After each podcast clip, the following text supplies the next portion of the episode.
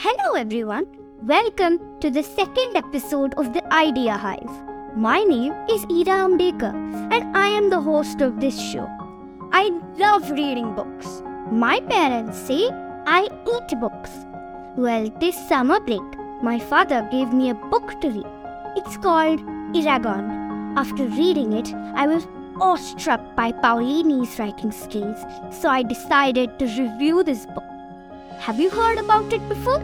It's written by Christopher Paolini, an Italian author. Un'altra morandre li fa unit hajata honor. These are the words in the ancient language. They mean, may good fortune rule over you, the stars watch over you, and peace live in your heart. This is the greeting in that language. Well, this book is sort of following the format used by Harry Potter, Lord of the Rings, etc.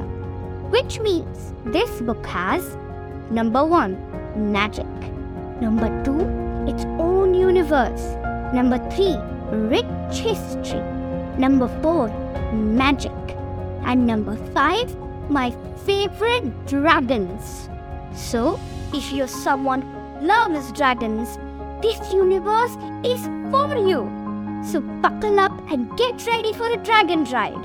Now, overall, Eragon by Christopher Paolini was a good read, especially for those who love fun and fantasy.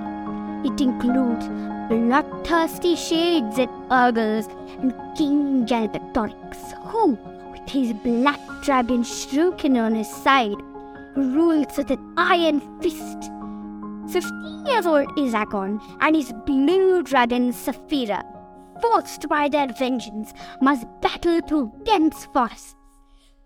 This is a highly recommendable book to your friends, family, and more. Now, the great thing of this book is the writing quality is very sophisticated. The characters are like about 5 out of 5. The story is also 5 out of 5. Cover images and drawings is about 4 out of 5. Book title is good because like it is 3 out of 5 because it is based on the name of the main character. I felt that I was able to connect with the book superbly. It was a simply awesome book and the author was able to make the readers connect very well with the book. I hope you liked today's podcast. And if you did, you'll be happy to know that in some time I shall make an episode on the book review of Eldest, Book 2 of the Inheritance trilogy. It will take a long time, but I promise you it will be worth the wait. Till then, goodbye and see you in the next episode.